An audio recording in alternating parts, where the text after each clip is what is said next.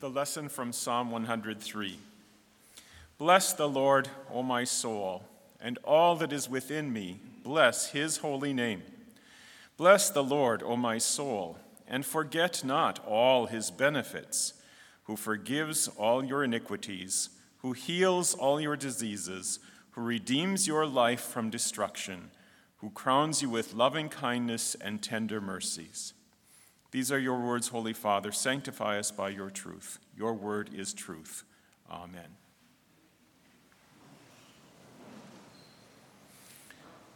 The word bless is an unusual word, not only in English, but other languages as well.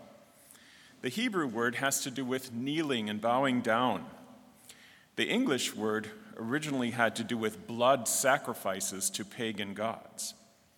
We use the word with various meanings today also. We connect it in English with the word benediction that comes from Latin. A benediction is a blessing, and it means to speak well of someone. We bless God by speaking well of him. But we also say that God blesses us, gives us benefits, does good things for us.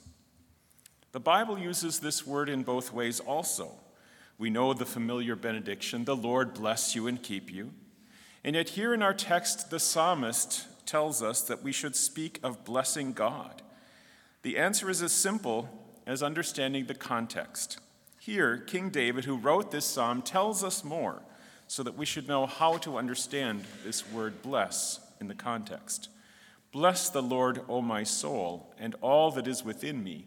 Bless his holy name. Of course, we should speak well of God. He is our maker, redeemer, and comforter. God is holy and deserves all praise and honor from us and from all creation. In the Old Testament, when they praised God, they often recalled the mighty deeds that he had done for them. He made heaven and earth. He saved Noah in the flood. He brought Israel out of Egypt. He fed them with manna in the wilderness. He delivered them from their enemies again and again. Here, too, David directs us to what the Lord has done to show his power and his love. He forgives us. He heals us. He redeems us. He crowns us with loving kindness and mercy. We can see how he did that in the Old Testament, but also in the life of Jesus. Jesus forgave the sinners who repented of their sins, even those who were considered outcasts of society. He didn't shun them, but he helped them.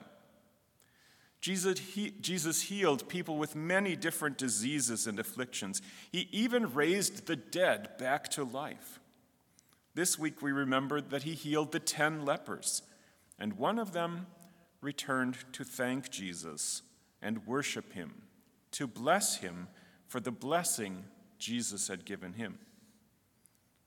God does the same for you.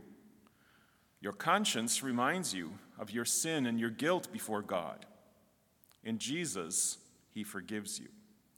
Your diseases and weaknesses show that you are dependent on your Creator. You are not perfect and complete. He heals you. Dangers all around you are ready to destroy you, but the Lord redeems you.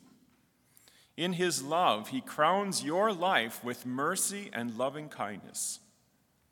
And so David says, don't forget. Don't forget all these benefits. But we do forget because we're human beings affected by sin, because we live in a world affected by sin again and again, and we fall into sin on our own after the fall of Adam and Eve. Genesis says, every imagination of the thoughts of man's heart is only evil continually.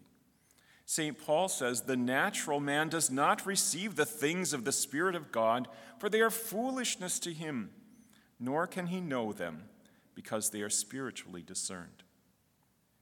And yet in God our Savior, we have hope, sure and certain hope of redemption, because the Lord does all that he says. He forgives, heals, redeems, and has mercy on us. David had certainly lived through difficult times in his life. His older brothers looked down on him. King Saul was jealous of his popularity and even tried to kill him. David was captured by Philistines and held prisoner. He was caught in grievous sins of adultery and murder. But David confessed his sins and trusted in the Lord.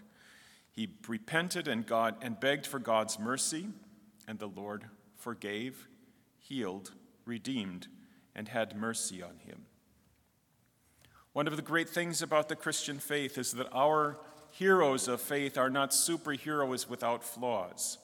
They are just like us. Even our Savior is just like us, except he is without sin. But Jesus became like us, became man like us, to redeem us, body and soul. He was born of a woman, born under the law, to redeem those who were under the law, that we might receive adoption as sons. Jesus took all our sins on himself, and he blesses us by putting on us all his holiness and goodness and righteousness. All that was his is now ours. We are washed clean in holy baptism. We are cleansed through the blood of Christ shed on the cross.